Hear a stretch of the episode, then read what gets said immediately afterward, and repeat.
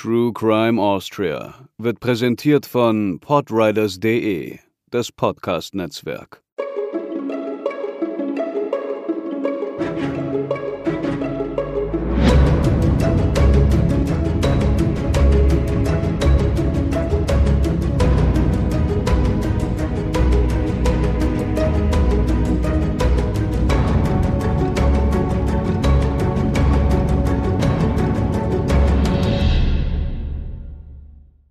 Hallo und herzlich willkommen zur 16. Episode von True Crime Austria.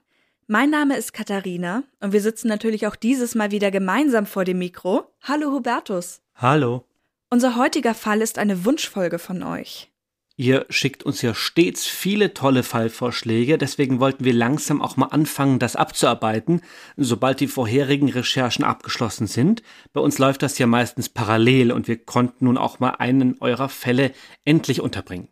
Grüße senden wir hiermit speziell an Theresa, Dina Anyways, Nice Talks und Snow White's Incarnation, die sich den Fall Elfriede Blauensteiner gewünscht haben. Im heutigen Fall werden wir im Grunde aus zwei Perspektiven berichten. Es gibt die allgemeine Informationsschiene und eine ganz persönliche Schiene. Die Täterin Elfriede Blauensteiner hat später im Gefängnis nämlich ihre Memoiren geschrieben. Vor allem an Stellen, über die sonst wenig bekannt ist, werden wir das einfließen lassen. Aber Achtung, wie bei Jack Unterweger ist dabei ein bisschen Vorsicht geboten, damit die Erzählungen der handelnden Personen nicht einfach ungefiltert übernommen werden. Das heißt, wir haben da schon ein bisschen vorsortiert und versucht, das Ganze auch so umzuformulieren, dass es möglichst neutral ist und eben auch viel mit Zitaten zu arbeiten. Daher gibt es in der Folge auch Hinweise bei den entsprechenden Passagen, wo wir auf diese Memoiren Rückschlüsse ziehen. Das war es auch schon mit dem Vorgeplänkel. Kommen wir nun zum Fall. Was hat Elfriede Blauensteiner denn getan? Die schwarze Witwe, wie sie in der Öffentlichkeit auch getauft wurde, war eine Serienmörderin, die ihren Opfern Medikamentencocktails verabreicht hat und sie damit letztlich tötete. Dafür suchte sie Leute, die schon älter waren, alleinstehend, mit bestenfalls wenigen Anverwandten und natürlich recht wohlhabend. Das steht übrigens in großer Diskrepanz zu ihrem eigenen Leben, denn Elfriede Blauensteiner wuchs in eher ärmlichen Verhältnissen auf. Sie kam am 22. Jänner 1931 im Wiener Bezirk Favoriten als siebtes Kind des Ehepaars Zelinka zur Welt und sie litt schon seit frühester Kindheit an einer Schwäche des Herzmuskels und an Ohnmachtsanfällen. Als sie zwei Jahre alt war, starb ihr Vater. Ihre Mutter lernte bald darauf einen neuen Mann kennen und soll die Kinder in der Folge vernachlässigt haben. Besonders Elfriede verzieh ihr des Zeitlebens nicht. Ihre Jugend beschreibt sie in ihren Memoiren als eine Situation zwischen Prügel, Krankheit und Hunger. Schließlich musste der Stiefvater in den Krieg ziehen und kam nicht mehr zurück. Als die Amerikaner Bomben auf Wien warfen, wurde auch ihr Haus getroffen und gemeinsam mit der Mutter und den Geschwistern zog sie zur Stiefgroßmutter nach Mannersdorf, wo sie die Schule beendete. Während des Zweiten Weltkriegs hielt Elfriede sich und ihre Familie mit Hamsterfahrten über Wasser. Ich hatte Glück und die Gabe, Mitleid zu erregen. Mein Rucksack füllte sich sehr rasch mit Essbarem. Es war ein gutes Gefühl, Mutter und den Geschwistern helfen zu können. Gleichzeitig schwang aber auch immer eine Abneigung gegen die Mutter mit, die ihr oft Freude verwehrte oder ihr nicht half, die Familie zu versorgen, etwa indem sie ihr im Jugendalter half, eine andere Arbeit zu finden. Das schaffte sie schließlich selbst, sie fand eine Anstellung in einer Konditorei und arbeitete sich sogar bis zur Filialleiterin hoch, ehe sie Arbeit in einer Molkerei begann. Insgesamt arbeitete sie in sehr unterschiedlichen Berufen, die Liebe ihres Lebens, wie sie selbst sagte, lernte sie in den 50er Jahren kennen. Alfred F. oder, wie sie ihn nannte, Freddy oder Freddy, war ein Schildermaler. Allerdings betrog er Elfriede mit einer ihrer Schwestern, die auch von ihm schwanger wurde und ihn heiratete. Diese Beziehung hielt nicht lange und in der Folge kamen Elfriede und Alfred F. wieder zusammen. Sie heiratete ihn dann ebenfalls, also natürlich nachdem die erste Ehe geschieden war, und brachte 1954 eine gemeinsame Tochter zur Welt. Alfred F. allerdings war auch in dieser Ehe alles andere als ein mustergültiger Gatte und ließ Elfriede und das Kind oft allein. Er trieb sich herum, hatte weitere Affären. Das Paar bekam 1960 noch einen Sohn, Christian, der aber drei Tage nach der Geburt verstarb wie Elfriede öfter sagte, durch Gewalt, die ihr von Alfred zugefügt worden war. Kurz darauf hatten sie und ihr Mann die Hubertushütte auf der hohen Wand im Wiener Wald gepachtet, doch auch dort ereigneten sich vor allem unschöne Szenen. Die Ehe war nicht zu retten, auch nicht als Alfred und Elfriede in Wien noch einmal einen Neustart versuchten. Er reichte im selben Jahr 1960 die Scheidung ein. Darauf arbeitete Elfriede als Greislerin, also als Krämerin. In diesen Jahren entdeckte sie auch Casinos und damit das Glücksspiel für sich. Spätestens ab 1963 ging sie dann regelmäßig Roulette spielen. Diese Beschäftigung hatte es ihr angetan. Elfriede wurde spielsüchtig. Und damit sind wir bei einem zentralen Grund angelangt, bei einem ihrer Motive, die bei den Morden eine Rolle gespielt haben werden. Elfriede Blauensteiner verprasste hohe Summen in Casinos und brauchte stets neues Geld, um diese Sucht befriedigen zu können. Das ist Geld, das sie mit einer normalen Erwerbstätigkeit vermutlich nie hätte verdienen können. Wenn man verliert, nimmt man sich oft vor, nie mehr hinzugehen. Es vergeht ein Tag, es vergeht ein zweiter Tag und das Prickeln beginnt wieder. Es ist das gleiche Gefühl, wie wenn man einen Menschen sehr liebt, dieser Mensch einem furchtbar weh tut, man ihn nie wiedersehen will, doch nach einiger Zeit ist es wieder so wie vorher und es ist alles wieder vergessen. Die Trennung von Alfred war parallel in einen andauernden Scheidungskrieg ausgeartet, der erst 1967 endgültig beigelegt werden sollte. Nach einer weiteren Beziehung mit einem Mann, den Elfriede jedoch nie heiraten wollte, weil feste Bindung ihr nach dem Eheaus zuwider waren, lernte sie Rudolf Blauensteiner kennen, einen Angestellten der österreichischen Bahn. Rudolf Blauensteiner hatte selbst eine Scheidung hinter sich, seine Frau hatte ihn mit seinem eigenen Onkel betrogen und nun auch die Kinder bei sich. Über ihre erste Begegnung schrieb Elfriede Rudi hatte schöne Augen, eine Art Dackelblick, aber seine Zähne waren halb kaputt und braun vom Nikotin. Liebe auf den ersten Blick schien es also nicht gewesen zu sein. Und eigentlich wollte Elfriede ja auch nicht noch einmal heiraten. Nach mehreren Jahren einer stetig zwischen Zuneigung, Mitleid und gegenseitigen Herabwürdigung meandernden Beziehung heirateten beide 1983 dann aber doch noch. Doch Elfriede freute sich nicht. Früher war sie mit ihrem Leben zufriedener gewesen. Was konnte ich von so einem Menschen also anderes erwarten? Doch auf der anderen Seite wollte ich nie alleine sein. Das wäre für mich kein Leben gewesen. Es stellte sich heraus, dass Rudolf von Geburt an krank war. Er hatte epileptische Anfälle und eine Zystenlunge. Später kam noch Diabetes dazu. Er wurde zunehmend pflegebedürftig und musste viele Medikamente nehmen. Elfriede machte hier ihre ersten Schritte als Krankenpflegerin. Sie selbst bekam während dieser Zeit einen Herzschrittmacher. Nach dieser OP wurde sie nach eigener Aussage nie wieder ohnmächtig. Vielleicht ihre erste eindrückliche Erfahrung mit der tödlichen Wirkung eines Medikamentenmissbrauchs hatte Elfriede im Jahr 1985. Sie leistete Beihilfe zum Selbstmord des Hausmeisters ihres Wohnhauses. Achtung bitte, wenn euch das Thema Suizid besonders angreift. Der 59-jährige Erwin N. war gewalttätig gegenüber seiner Familie. Als seine Frau mit den Kindern zu Blaunsteiner flüchtete, stellte die Nachbarin den Hausmeister zur Rede. Jemand, der so etwas tut, sei es nicht wert zu leben, will sie ihm gesagt haben. Erwin N. gab daraufhin sogar zu, er habe sich schon einmal umbringen wollen. Doch letztlich sei er dann doch nicht vor den Zug gesprungen. Elfriede Blaunsteiner aber wusste Rat, sie könnte ihm helfen. Mit einem Spezialcocktail. Der verzweifelte Mann schrieb erst einen Abschiedsbrief und trank dann das Gemisch. Als man den Toten fand, waren alle sicher, dass es sich um Selbstmord handelte. Elfriede Blaunsteiner wurde nicht näher mit dem Tod Erwin Enz in Verbindung gebracht. Das ist jetzt reine Spekulation, aber eventuell war dieses Ereignis eine Art Initialzündung für Elfriede Blaunsteiner, die nun hautnah mitbekam, wie man einen Menschen ohne, ich nenne es einmal aggressive direkte Gewalteinwirkung töten könnte. Vor allem, dass diese Tötung dem Menschen nicht auffiel, wenn nur die Umstände in eine andere Richtung deuteten. Aber wie gesagt, dafür haben wir keinerlei Beleg, ist jetzt nur eine Spekulation. Das erste Mordopfer der Elfriede Blauensteiner war wahrscheinlich Otto Reinl, ein pensionierter Bankangestellter. Sie lernte ihn und seine Frau Victoria 1982 kennen.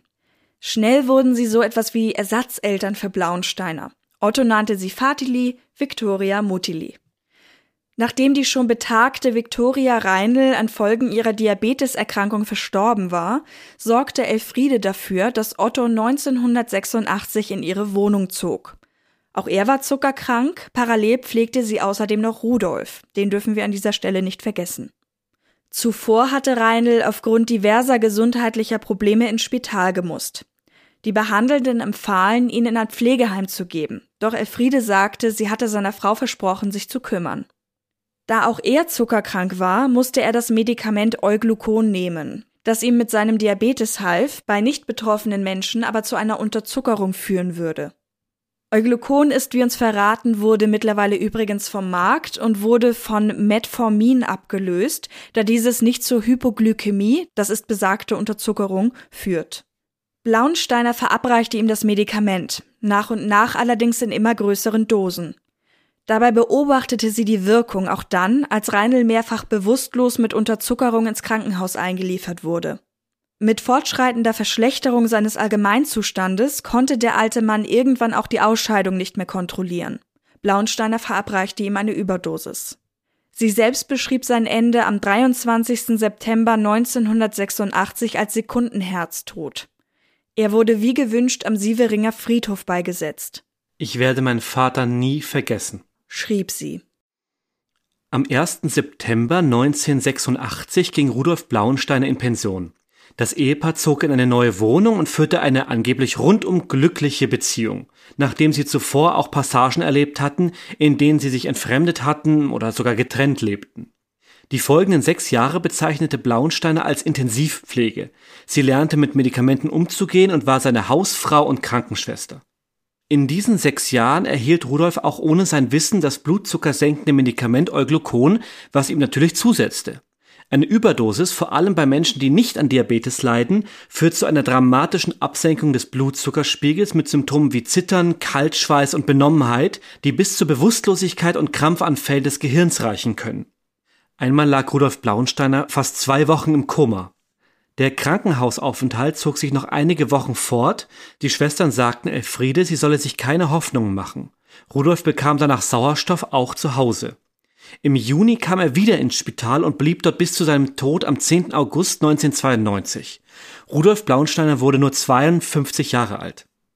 Seit 1986 hatte seine Frau mit dem Mittel an ihm herumexperimentiert.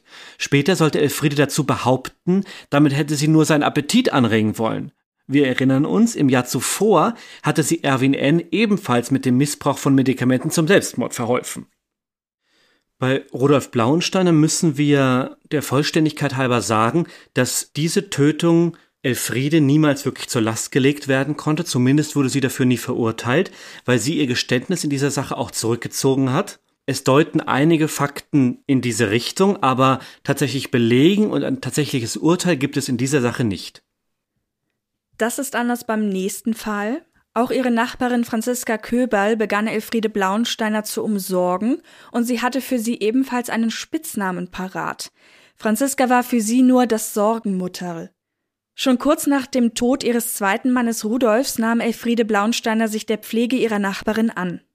Mir ging es nach Rudis Tod nicht sehr gut. Ich hatte keine Arbeit und auch keine Aufgabe. In mir war eine innere Leere.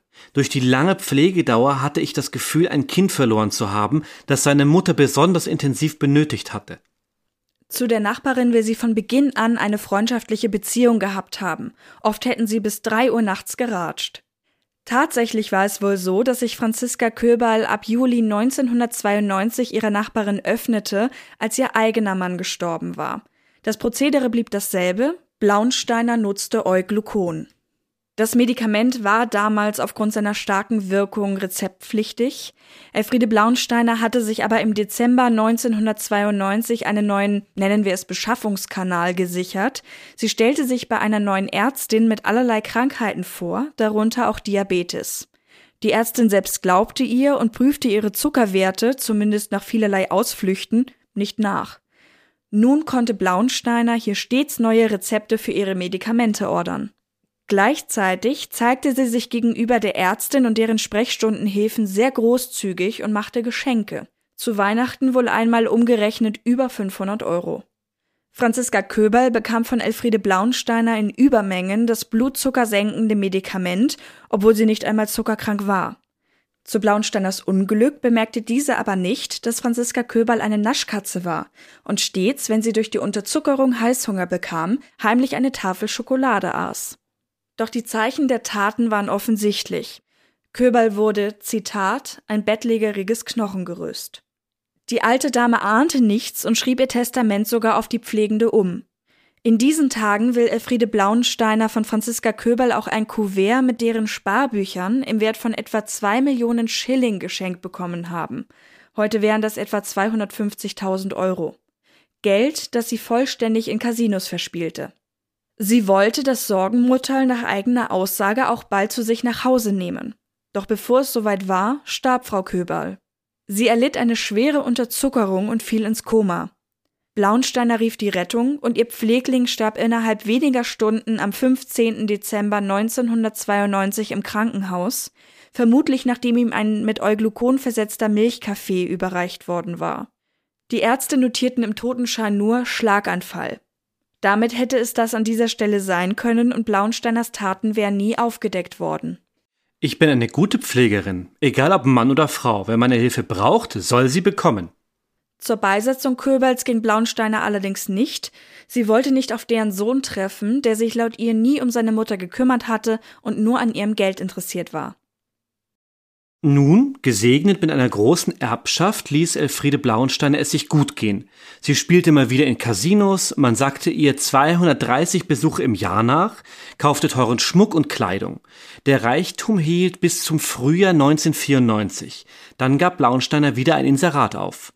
Sie, Witwe, treusorgende Kameradin und Krankenschwester, wolle mit einem Partner einen ruhigen Lebensherbst verbringen. Bei ihr meldete sich daraufhin Friedrich Döcker. Er war Elfriedes nächste große Liebe, zumindest sagte sie dies stets.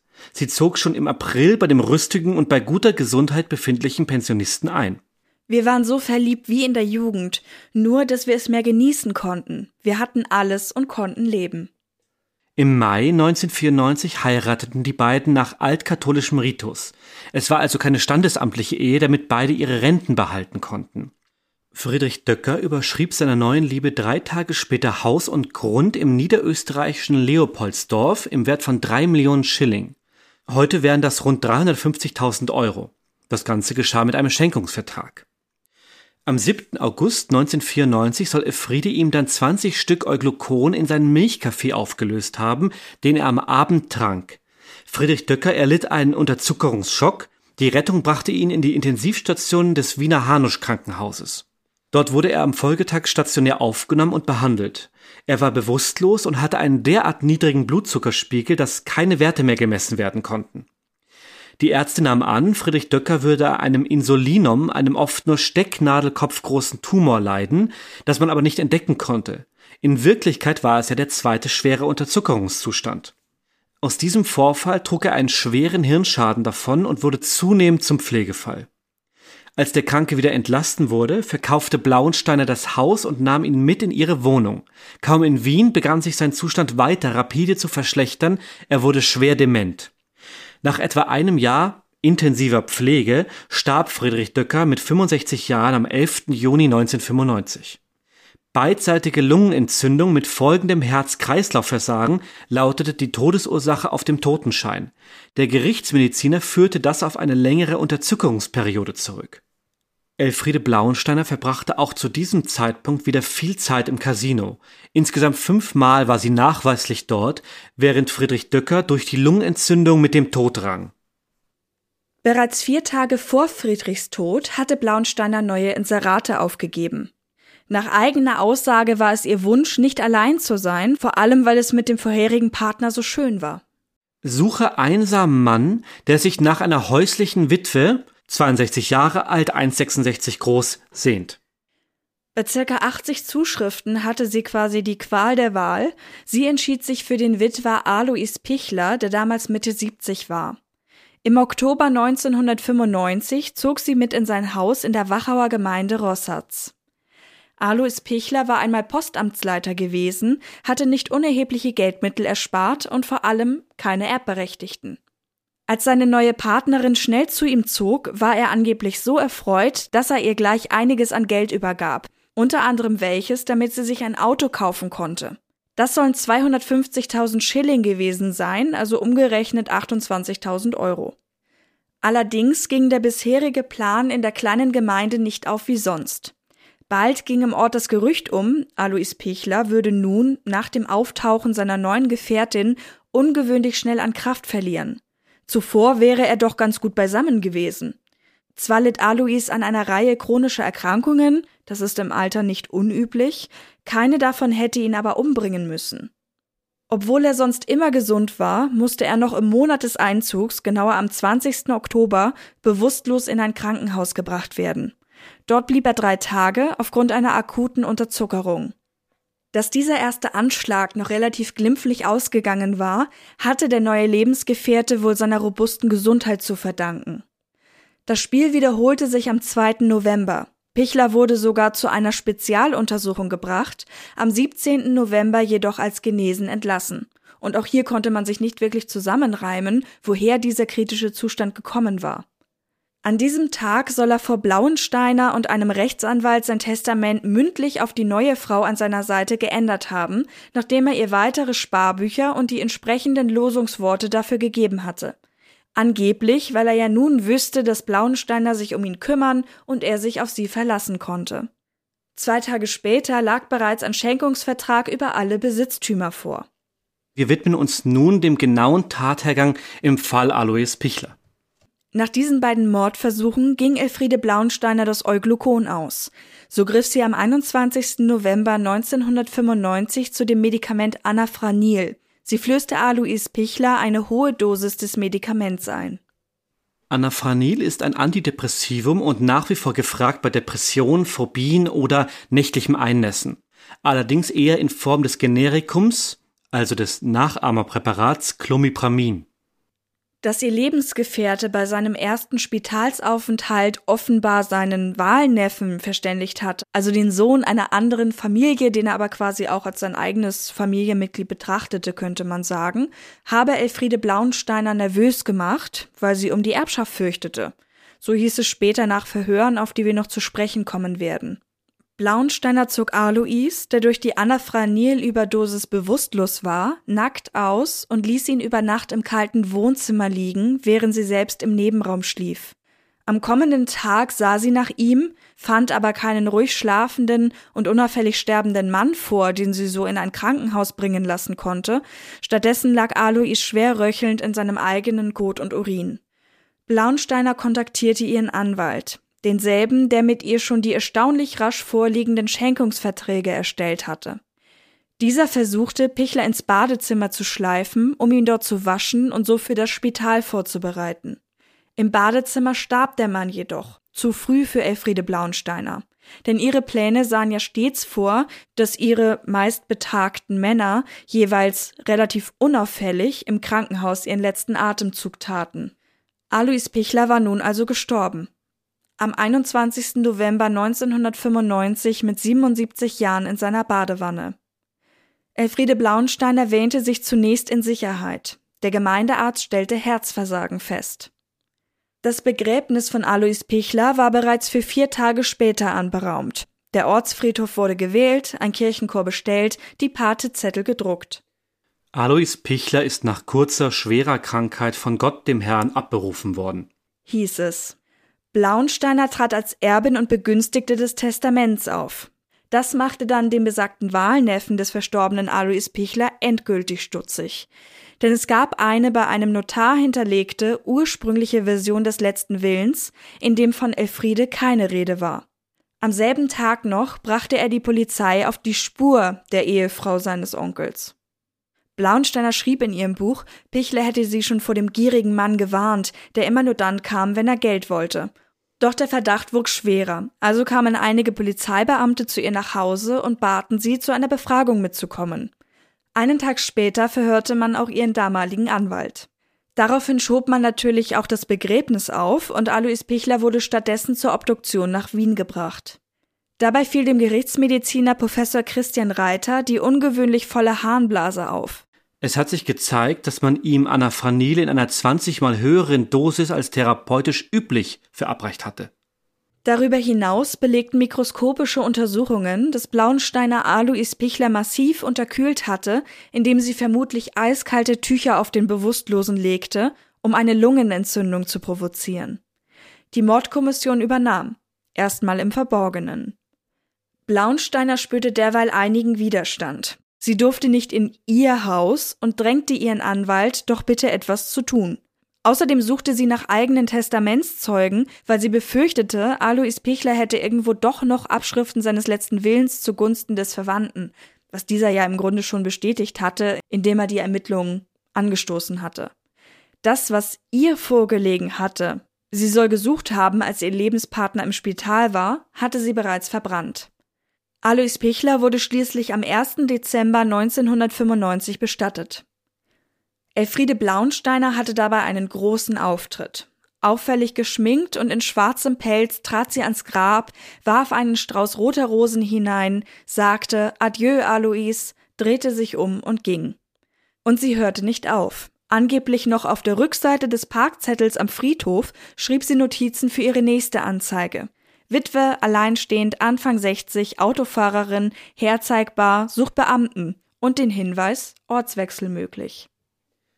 Im Hintergrund liefen die Ermittlungen derweil weiter und einen Monat nach der Beerdigung gestattete das Gericht Krems auf Basis der seltsamen Todesumstände Alois Pichlers Blaunsteiner abzuhören.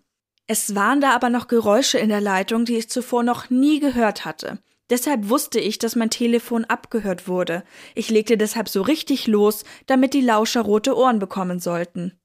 Diese Maßnahme führte schließlich auch zur Verhaftung am 11. Jänner 1996. Da ihr Anwalt ebenfalls verhaftet wurde, bekam sie einen neuen Rechtsbeistand. Zunächst wurde Elfriede Blauensteiner in drei Fällen verdächtigt. Im Laufe der folgenden Tage gestand sie sogar fünf Morde, in einem Fall als Beihelferin, also bei Erwin N. Sie hätte zu Tode gepflegt, wie sie es ausdrückte. Nur die Tötung von Otto Reinl stritt sie durchgehend ab.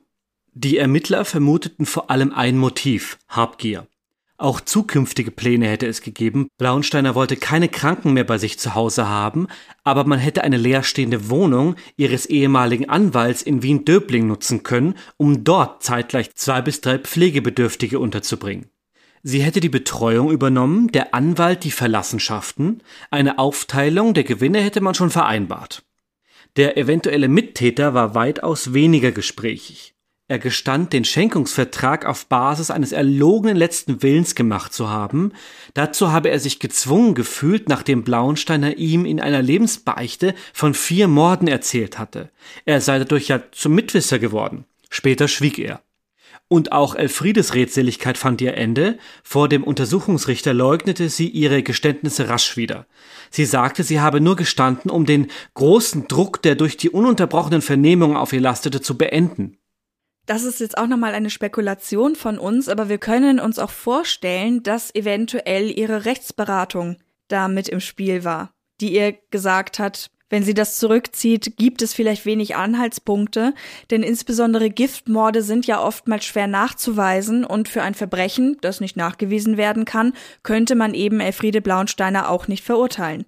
Beziehungsweise käme es dann zu einem Indizienprozess und der sei sehr viel schwerer zu führen, wenn man eben ihr Geständnis nicht hätte. Dass Giftmorde oftmals tückisch sind und ihr Nachweis sehr kompliziert ist, davon haben wir ja auch schon in anderen Episoden erzählt. Da gibt es etwa die Leinzer Todesengel aus Episode 5. Da haben wir auch schon unter anderem das Medikament Rohypnol kennengelernt. Und in Folge Nummer 10 ging es ja um die Pechsträhne der Martha Marek, die ebenfalls ein paar Leute mit Gift umgebracht hat. Aber es gab ja noch Alois Pichler. Bei seinem Leichnam wurden die Gerichtsmediziner fündig. Zu den Anschuldigungen meinte Elfriede, Alois Pichler wäre nicht von ihr umgebracht worden, sie hätte sich höchstens der Körperverletzung schuldig gemacht. Denn der Mann habe kaum gegessen, immer nur Brot und Milch zu sich genommen. Da wäre ihr die Idee gekommen, ihm ein Medikament zu verabreichen, das ihn heißhungrig machen sollte. Das war ja schon ihre Ausrede bei ihrem Mann Rudolf. Doch bei Pichler hatte dieses Medikament eine ganz andere Wirkung. So schrieb sie es noch Jahre später in ihren Memoiren. Der Prozess gegen Elfriede Blaunsteiner wegen Mordverdachts begann am 10. Februar 1997 in Krems. Ihr ehemaliger Anwalt stand ebenfalls im Fokus. In der Anklageschrift hieß es, sie sei angeklagt, am 21.11.1995 Alois Pichler durch Vergiftung mit Euglucon und Anafranil sowie durch Verursachung einer Unterkühlung vorsätzlich getötet zu haben. Was sagen Sie zu der Anklage, Frau Braunsteiner? Was wollen Sie hören? Was sagen Sie das? Sagen Sie mir, was Sie hören wollen. Fühlen Sie sich als Mörder? Der wieder durch? Nein! Drehen Sie sich bitte um. Warum? Weil ich niemanden ermordet habe. Dieser Ausschnitt stammt wie die zwei folgenden aus dem ORF-Format Tatsachen, genauer dem Beitrag Die schwarze Witwe. Auch ihre Hausärztin, über die sie die Medikamente erhalten hatte, musste sich einer Anklage wegen fahrlässiger Tötung stellen. Über 1000 Tabletten hatte sie von ihr bekommen. Für Elfriede Blaunsteiner war ihre Anklage ganz offensichtlich der Auftakt zu einem medienwirksamen Spektakel. Sie inszenierte sich sehr offensiv vor den Journalisten und führte auch ausgiebige Gespräche mit ihnen. Eine eindrucksvolle Szene war, als sie mit erhobenem goldenen Kreuz in der Hand vor dem Richter beteuerte, ich würde niemals töten. Die Angeklagten erklärten sich beide für unschuldig. Sie gaben lediglich den Betrug um das Testament von Pichler zu, den sie auf Vorlage eines falschen mündlichen Protokolls begangen hatten. Blaunsteiner sagte über sich selbst, sie sei ein hilfsbereiter Mensch, und als solcher hätte sie auch immer pflichtbewusst die Rettung gerufen, wenn es ihrem Begleiter schlecht ging, auch in der Nacht, in der ihr letzter Gefährte angeblich absichtlich unterkühlt worden war. Man kam also zur Sache, und da suchte Blaunsteiner einen neuen Schuldigen. Eigentlich sei ja Wolfgang K., der Wahlneffe, derjenige, der einen Vorteil aus dem Tode Alois Pichler schlug. Am Tag vor dessen Tod habe er ihm Almdudler mit Zusatz verabreicht und daraufhin sei es Alois immer schlechter gegangen. Man fragte sie auch nach der Abhöraktion der Polizei. Diese hatte sie sehr früh bemerkt, weil es geknistert und geknackt hatte, und so war es ihr auch möglich gewesen, falsche Hinweise zu streuen. Sie zog am Telefon nicht nur über den Wahlneffen und die Polizei her, sondern erzählte zum Beispiel auch, dass sie Sparbücher suchen würde. Diese hatte sie da aber schon längst geleert. Es folgte der Prozesstag, an dem der Neffe aussagte. Er berichtete, dass sein Onkel nach dem Tod der Tante eine neue Gefährtin gesucht habe. Offenbar war er bei seinem Spitalsaufenthalt aber selbst kritisch gewesen. Die Sparbücher wären schon weg, er hatte Angst, auch das Haus würde ihm entgleiten. Deswegen beauftragte er K., drei Testamentszeugen zu bringen, um den letzten Willen festzuhalten. Dem Getränk hätte er übrigens nichts beigefügt, sagte der Neffe. Es folgten die Sachverständigen. Im Blut des Opfers hatte man eine hohe Konzentration von Anafranil feststellen können, die weit über den therapeutischen Rahmen hinausging, obwohl Blaunsteiner bestritten hatte, Pichler dieses Medikament gegeben zu haben. Anafranil habe ich genommen, nachdem mein Mann gestorben ist und ich nervlich kaputt war. Ich habe schon lange kein Anafranil mehr. Aber Denn wenn ich es nicht mehr brauche, entsorge ich es. Sie geben es. Das sagen Sie. Sehen Sie, dafür will ich Sie nicht, weil Sie vorlaut sind. Es war die Todesursache. Das Abduschen von Alois Pichler, an dem der Anwalt beteiligt gewesen war, hatte nicht zum Tod beigetragen. Somit wurde dessen Anklage abgeändert. Im Prozess bescheinigte der Gerichtspsychiater Elfriede Blaunsteiner einen enormen Geltungsdrang und ein starkes Bedürfnis, Macht auszuüben. Am 7. März 1997, nach 14 Verhandlungstagen, trafen die Geschworenen eine Entscheidung. Das Urteil lautete lebenslang wegen Mordes an Alois Pichler mit dem Motiv der Geldgier, ausgezeichnet durch besondere Heimtücke und Grausamkeit. Freigesprochen wurde Blaunsteiner allerdings in Bezug auf die Sparbücher und die betrügerische Aneignung. Es konnte tatsächlich sein, dass Pichler ihr diese wirklich überlassen hatte. Der vormalige Anwalt bekam sieben Jahre wegen versuchten schweren Betrugs, falscher Testamentslegung und wegen Beihilfe zur vorsätzlichen Körperverletzung mit tödlichem Ausgang. Der Menge rief Blaunsteiner zu Es ist alles nicht wahr. Die Rechtsbeistände gingen natürlich in Berufung, doch das Urteil wurde später, am 30. September 1997, bestätigt. Die Hausärztin wurde in ihrem Verfahren freigesprochen. Aber damit war Elfriede Blauensteiners Zeit auf den Anklagebänken noch nicht vorbei. Im Juli 2000 brachte die Staatsanwaltschaft Wien in den Fällen Döcker und Köberl eine zweite Mordanklage ein. Der Prozess startete im April 2001. Und das, obwohl sowohl die Staatsanwaltschaft Wien als auch die Oberstaatsanwaltschaft sich aus Kostengründen zuvor gegen ein zweites Mordverfahren ausgesprochen hatten. Diesmal ging es für Blauensteiner darum, ob sie jemals wieder in Freiheit kommen würde. Denn bei einem neuerlichen Schuldspruch und natürlich auch eingedenk ihres fortgeschrittenen Alters, sie war inzwischen 69 Jahre alt, würde ihr eine Entlassung nach 15 Jahren kaum mehr möglich sein. Für die verbliebenen Angehörigen ist es oft wichtig, dass diese Prozesse geführt werden, auch wenn sich am Strafmaß aufgrund der bereits verhängten Höchststrafe nichts ändert. Nochmal zur Erinnerung, ihre Nachbarin Franziska Köberl soll Blaunsteiner 1992 getötet haben, ihren Lebensgefährten Friedrich Döcker im Juni 1995. Die Leiche von Franziska Köberl war bereits exhumiert worden und tatsächlich konnte man in den sterblichen Überresten Spuren des blutzuckersenkenden Medikaments Euglykon bzw. des Antidepressivums Anafranil und teilweise auch Rohypnol nachweisen. Bei Franziska Köberl war der Umstand, dass sie auf dem Wiener Zentralfriedhof in einer Gruft beigesetzt worden war, folgenschwer für die Angeklagte.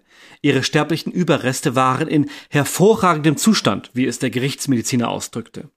So konnte man auch nachweisen, dass ihr Gehirn keinerlei Schäden, wie es bei einem Schlaganfall üblich wäre, aufwies. Wir erinnern uns, das hatte man damals in den Totenschein geschrieben.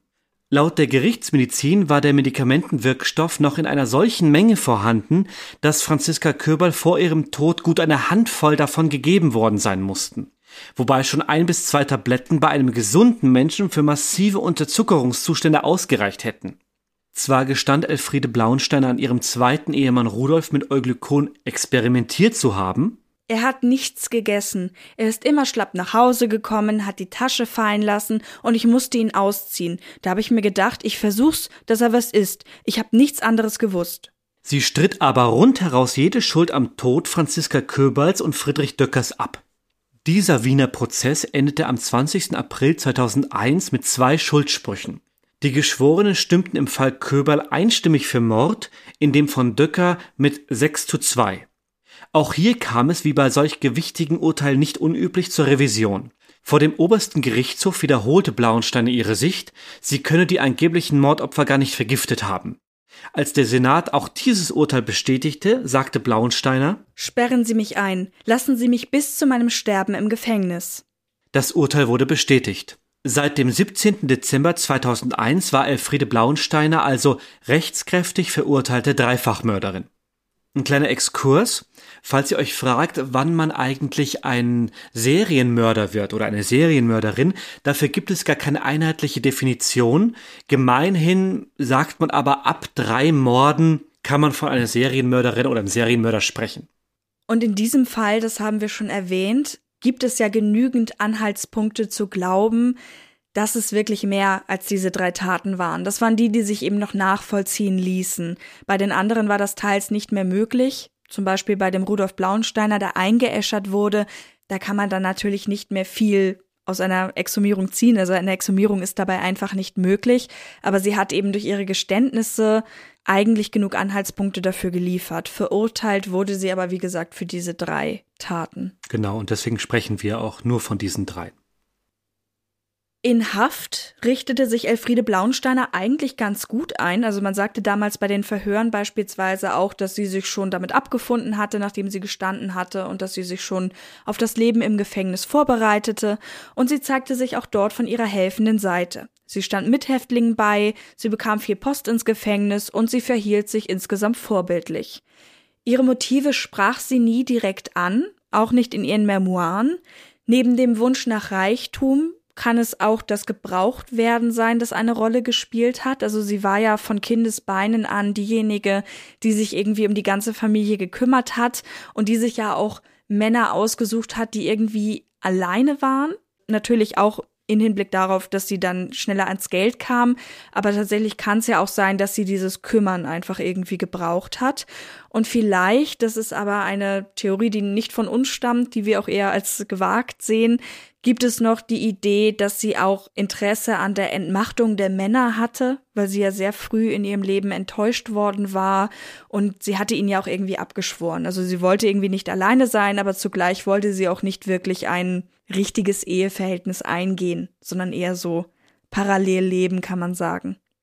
Insgesamt soll sie übrigens 18 Millionen Schilling erhalten haben, entweder als Erbe oder als Geschenk, und das sind je nach Inflationsbereinigung zwei bis drei Millionen Euro insgesamt.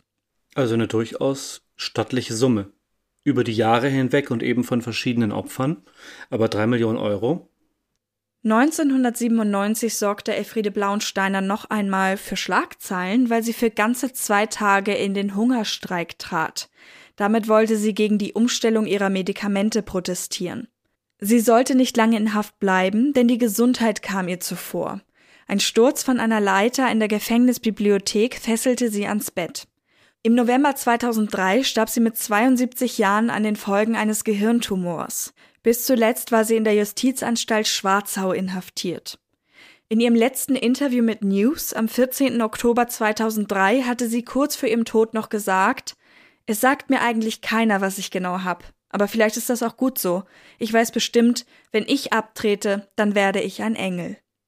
Im Gegensatz dazu sprach der OGH-Präsident bei der Ablehnung der Revision von einer Unrechtsdimension, die für einen irdischen Gerichtshof eigentlich zu groß ist. Der Fall Blauensteiner hatte darüber hinaus noch einige Auswirkungen. Dazu gehörte beispielsweise, dass die Arbeitsweisen der Gerichtsmedizin in nicht unerheblichem Maße geändert wurden. Unsere Grundeinstellung zur Frage des Giftmordes hat sich sicher verändert. Euglukon hat man bis dahin fast ausschließlich als segenbringendes Mittel gesehen. Das sagte der Gerichtsmediziner Reiter. Seit Elfriede Blauensteiner werden bei Obduktion auch viel häufiger chemische Analysen durchgeführt und auch die Nachweisverfahren haben sich verbessert. Ausgelöst durch die Debatte im Fall Blauensteiner wurde auch diskutiert, mündliche Testamente als nicht mehr gültig zu erklären.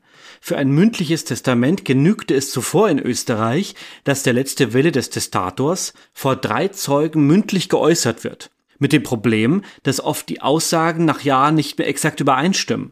Das österreichische Recht war zu diesem Zeitpunkt das einzige in Europa, das ein mündliches Zeugentestament als ordentliche Testamentsform überhaupt noch zuließ. Und wir würden auch gern noch einmal kurz beschreiben, wie das Lesen der Memoiren auf uns wirkte, weil so wie Blauensteiner sich darin selbst beschreibt, ist sie in vielerlei Hinsicht ziemlich perfekt, muss man sagen. Also dieses gebraucht werden und dieses Leuten aus der Patsche helfen, diejenige sein, die das Ruder in der Hand hat und die die Situation klärt. Das war schon so, wie sie sich auch selber gesehen hat. Sie gibt zwar Zorn zu und es geht vor allem bei ihrer eigenen Mutter und auch der von Rudolf Blauensteiner nicht so nett zu, aber in vielen Situationen ist sie die, die als die Gute wahrgenommen wird und die von anderen auch viel dafür gelobt wird. Zum Beispiel, als der Blauensteiner bei einem epileptischen Anfall unter Alkoholeinfluss die Kücheneinrichtung kurz und klein haut und sie am Folgetag drüber sprechen.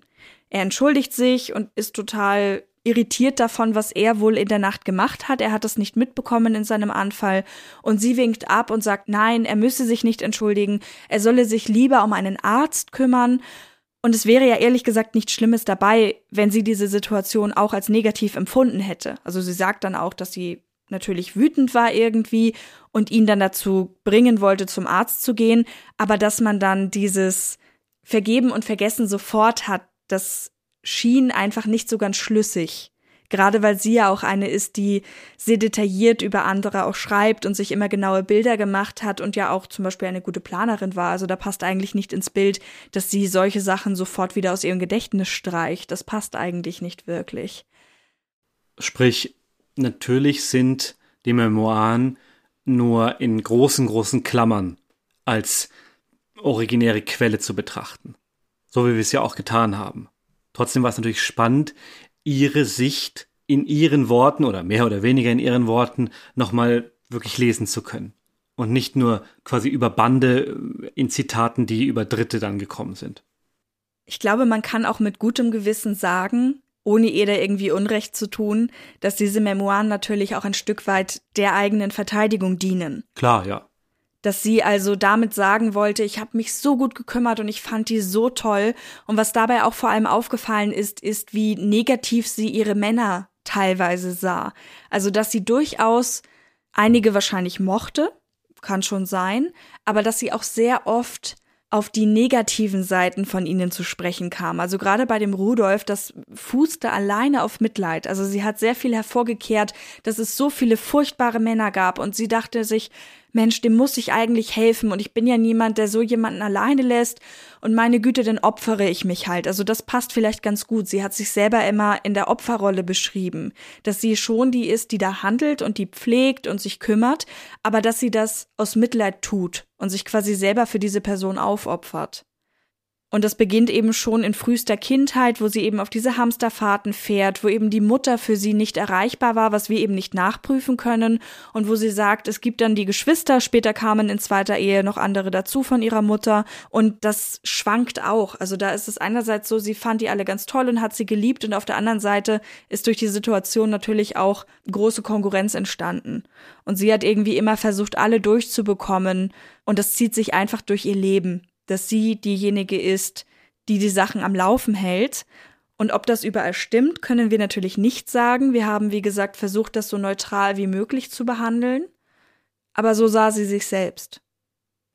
Und gerade dieses anderen helfen wollen, das Aufopferungsvolle ist ja ein Motiv, das man nicht selten findet bei den sogenannten Todesengeln, also Menschen, die andere in einer eigentlichen Pflege oder ärztlichen Krankenschwestern, wie auch immer, Verhältnis dann zu Tode bringen.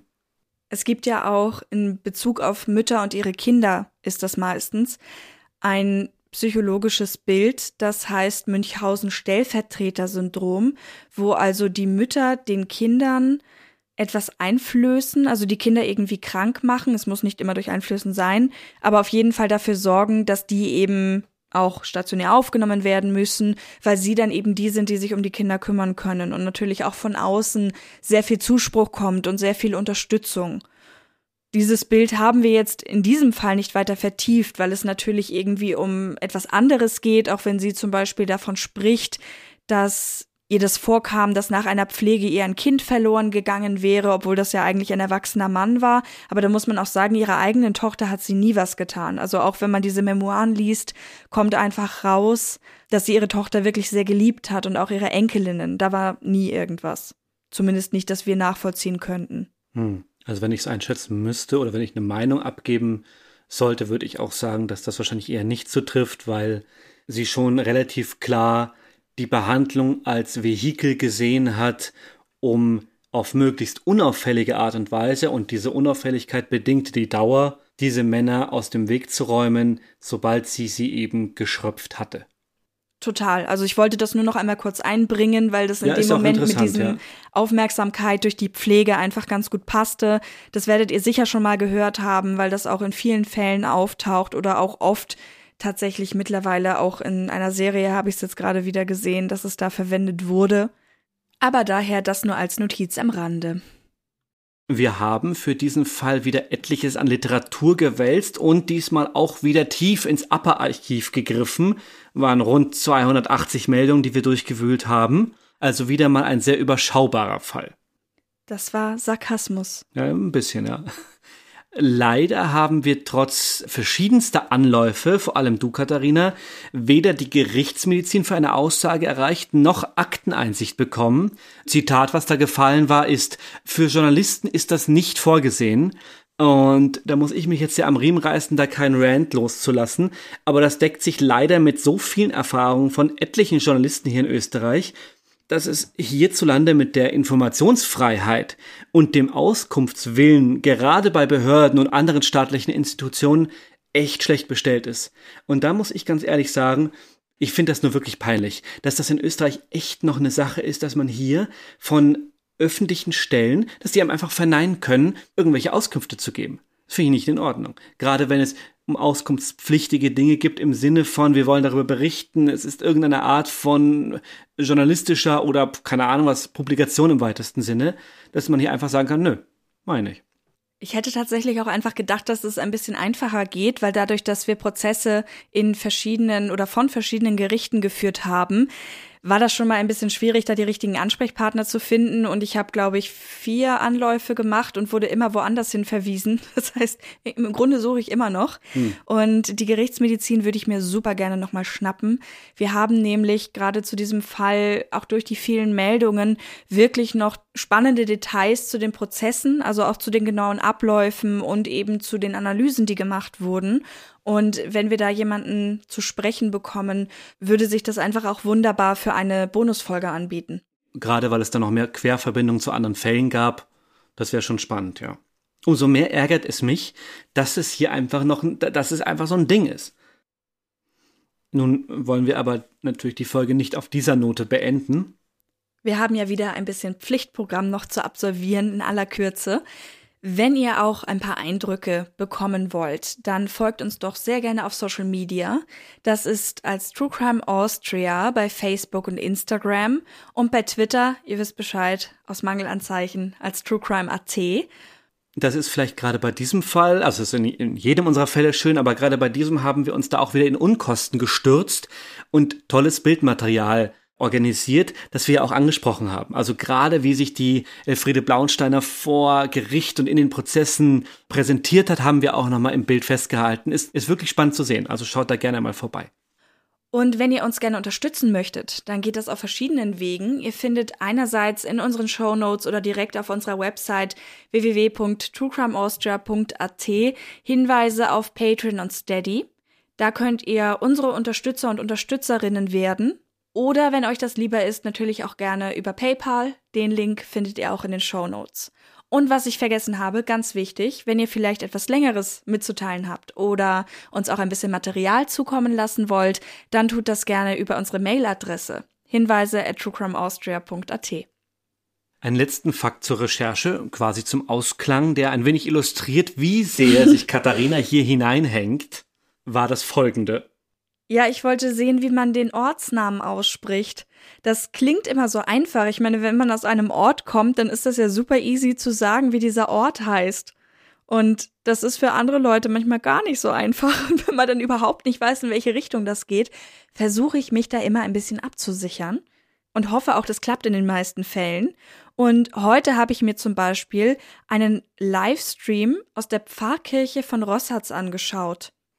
Nee, also wir hatten tatsächlich einmal den Fall, dass uns aus Versehen eine falsche Aussprache in eine Folge hineingerutscht ist. Auch nur eine, in, dem, in, in der gleichen Folge haben wir es danach alles immer richtig gesagt. Und seitdem machen wir uns wirklich in unseren Dokumenten bei allen Eigennamen Markierungen, auf dass wir das dann möglichst gut nochmal nachprüfen, sofern das geht, damit wir diese Aussprachen richtig haben. Und nun ertappe ich Katharina, wie sie natürlich als, als Evangelin, ja, im Gegensatz zu mir, vor einem Livestream einer Messe sitzt und sich das anhört und äh, dann plötzlich freudestrahlend aufspringt und jubelt und ich denke, ich, was ist denn hier kaputt?